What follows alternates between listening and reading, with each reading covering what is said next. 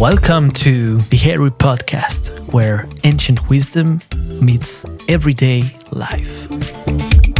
I'm Tom, and I'm here to guide you on this journey. Today's episode is called Music, the Harmony of the Heart. Music is much more than entertainment and culture. It's a gateway to higher states of consciousness. We are not here to delve into mysticism or complicated concepts. We are here to keep it real, natural, and relatable. So, whether you're on your morning commute, sipping tea at home, or just out for a walk, this conversation is for you.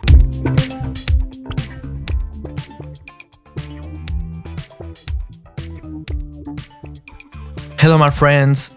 Thanks for joining me for this new episode of the Heru podcast. Today's episode is number five, and it's called The Harmony of the Heart. So, as usual, it will be about consciousness, and today we'll discuss how music interacts with consciousness. So, it's a personal take on music.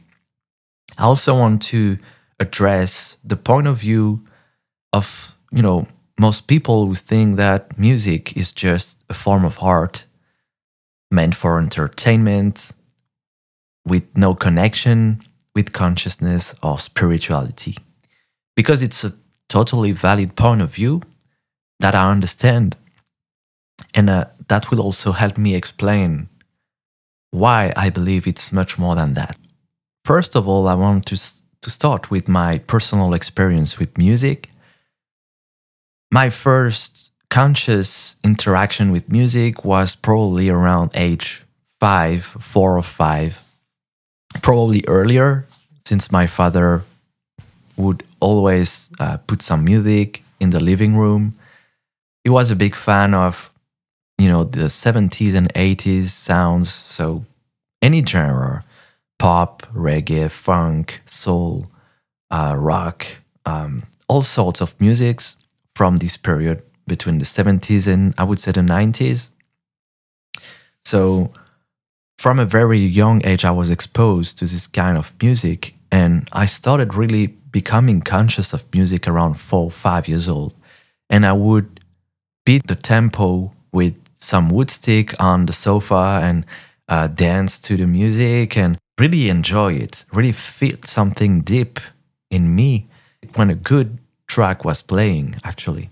So I, I, started already at this young age becoming picky about music. I would ask my father, um, request him to play some specific tracks, um, and I would skip some music already because I didn't really feel them.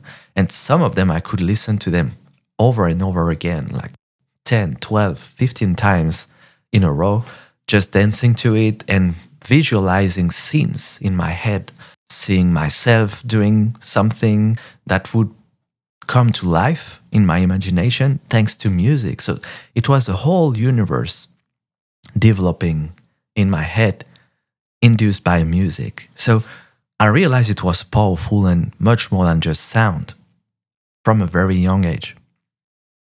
And I never stopped engaging with music and very soon I would at Christmas get a tiny keyboard to play notes, like, you know, very toy uh, keyboard. And I would experiment with that. I would play by ear and experiment with things. And it never stopped. Then, fast forward to my uh, teenage, when I was around 14, 15, I started listening to music where the lyrics would take a bigger importance to me. So I would become more aware of the lyrics because before that, like most of the music I would listen to was American music, English speaking music, I would say. English was definitely not something I would understand well enough to understand the lyrics. And I didn't really pay attention to the lyrics. It was all about the groove, right? And the emotion and that's why I call this episode The Harmony of the Heart, because even if you don't understand the lyrics, you don't understand music theory. So you don't have the codes, right? You don't know how to to create a song yourself. No one never taught me how to dance or how to play in rhythm. I was never taught anything, but I would know or feel the music and be able to interact with it naturally. And so that's a proof that it's not about your mind, it's all about your heart. And your heart is a center of energy as important, if not more important, than your brain.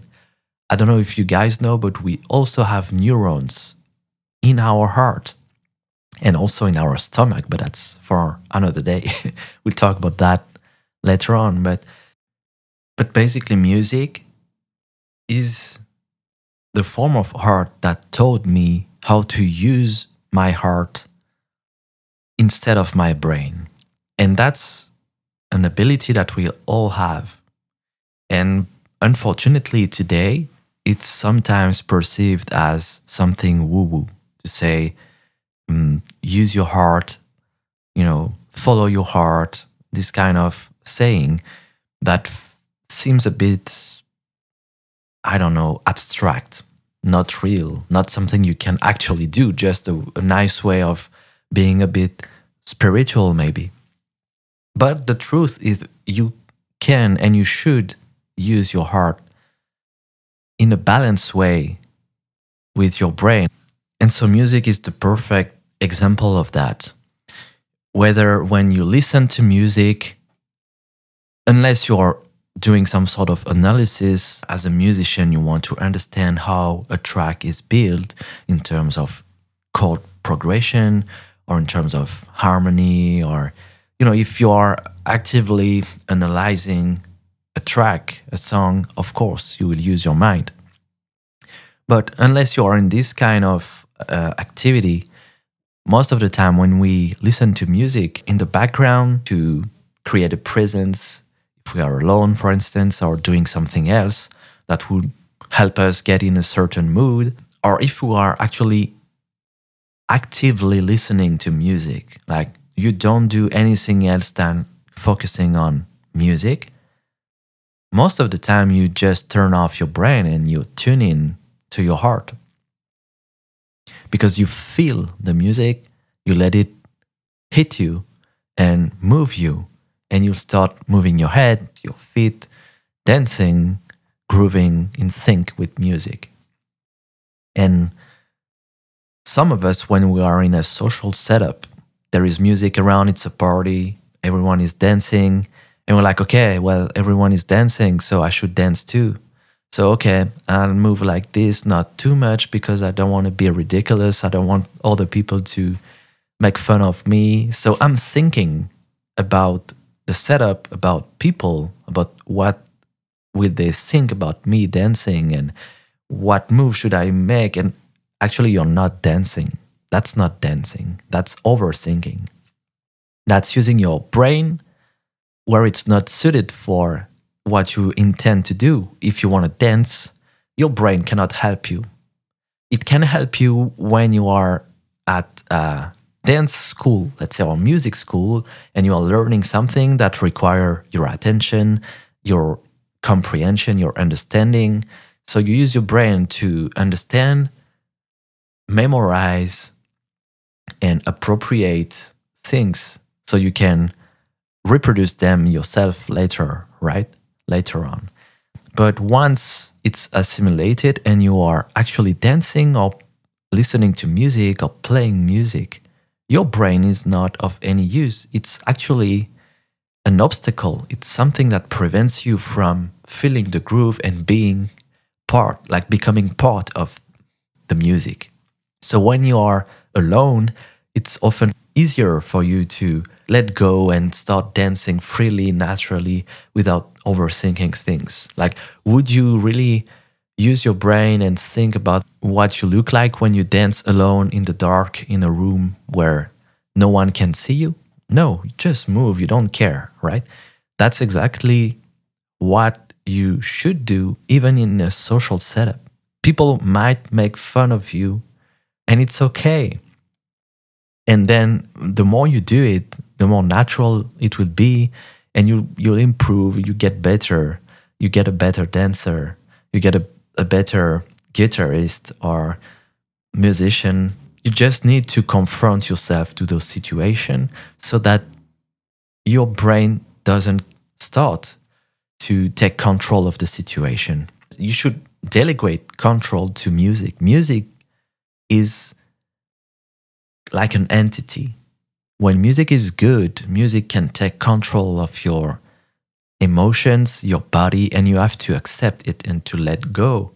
And it's not your brain that controls you anymore, it's the groove. And you become the music. And that's where music is at its fullest. And when you're in this state, you can actually dance or play any instrument to the music. That's what music really is. But until you understand that the antenna, the receptor for music is actually your heart and not your brain, you won't be able to be good at music. I've been guilty of using my brain to play the guitar for years. And when you learn the instrument, it's okay, but you need phases where you use your brain to learn and phases where you disconnect your brain so that you can just feel the music and express what is inside you and let it go through your body, through the instrument, and express it through music. If you think about what you're playing, you're not expressing your feelings. You are reciting music theory oh, I know this scale, I know these chords. Let me play this chord, or this is this scale, so I'll play these notes. And yeah, okay, that's not music. Okay, that's theory. That's thinking. That's being rational about something that is emotional. So it's okay, but you need to know that when you perform, you shouldn't think. You, should let music take control. This is also true with any form of art right? When you're painting, even in photography, it's actually a vibrational language. It's universal. You don't need to understand the lyrics to understand the theory. You can feel it with your heart, regardless of your nationality, your culture, your background. It doesn't matter. If music is good, if the groove is there, anyone will feel it and dance to it right? If they are able to disconnect their brain, and it's not easy. It's not easy. We are in a society where we are heavily influenced by having a rational mindset and a rational behavior. So if you start dancing on the street because you are with your headset and you're listening to music, in France at least, people will look at you weirdly but here in North America, people don't care. Like I see a lot of people singing in the street and dancing in the street, and it's cool. And it's actually making me feel like, oh, I'd love to be in this state too. Like next time I'll take my headset and do the same. That's again the kingdom of the mind. And the mind is super important as well. But in certain areas, the mind shouldn't be the king. The king is the art, right? So that was just to develop this idea. But there is also the skeptic perspective. Like for some people, music is just sound. Uh, some studies show that yes, music has emotional effects based on psychology and cultural conditioning. It can affect the mood and health as well, based on stress levels, but it's for some people overstated. Like the impact of music on consciousness could be a form of personal belief, but not a scientific fact. And it is also true. It all depends on you. Like, I love what Michael Jackson said. He said that to live is to be musical. Starting with the blood dancing in your veins, everything living has a rhythm.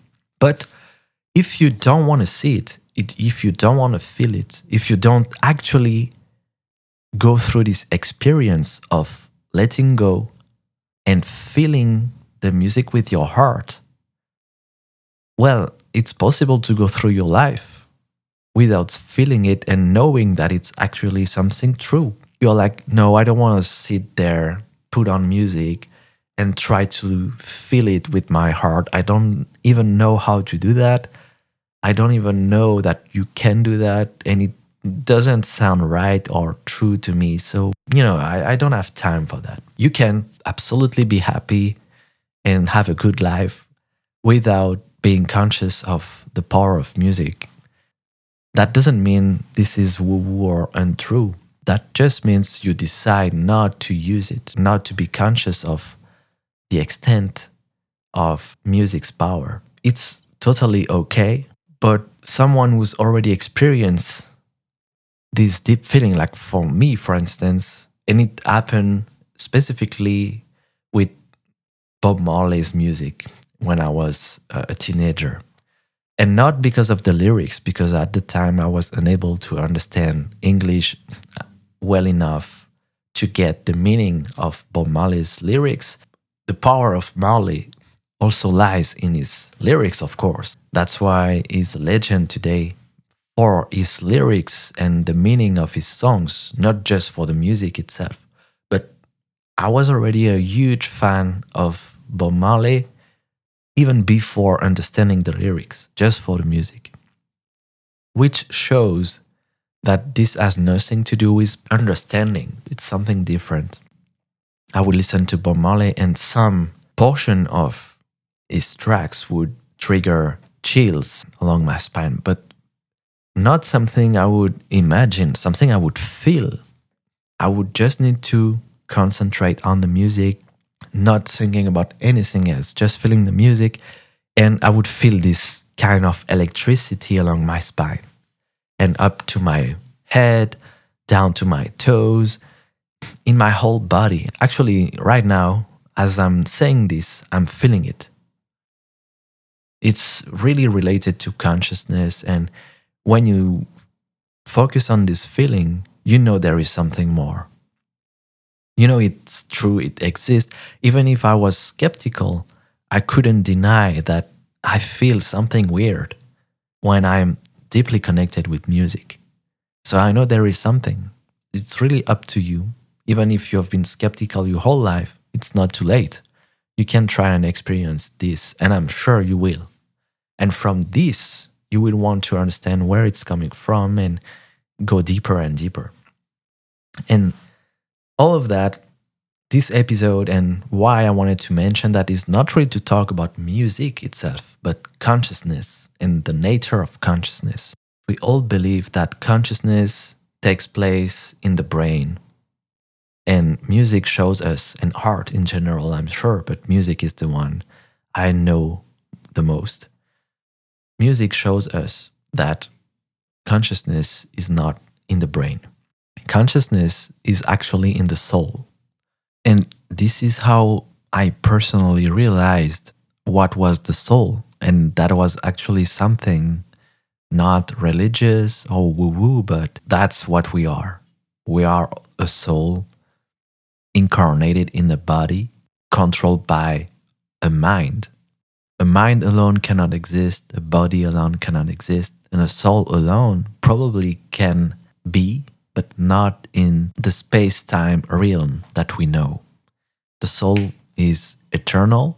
We'll talk about that when we touch on the tree of life, the Kemetic tree of life, which is also known as the Kabbalistic tree of life. I really want to do a lot of episodes on that because it's a huge topic. There is so many things to, to talk about. But with music, I wanted to introduce those notions of soul, body, and mind, which to me have nothing to do with religion. And I didn't realize what was the soul through religion, but through music. That's why I decided to do this episode. That's about it for today. I hope you enjoyed it. Let's close this episode with a quote from Snoop Dogg Music is what feelings sound like. Thank you again for tuning in. See you again next week for a new episode. If you want to share your feedback and get in touch with me, you can do it uh, on X or Twitter. That's the best way to, to reach out to me and, and to, to chat together. Thank you again for tuning in. Talk to you soon. Bye bye.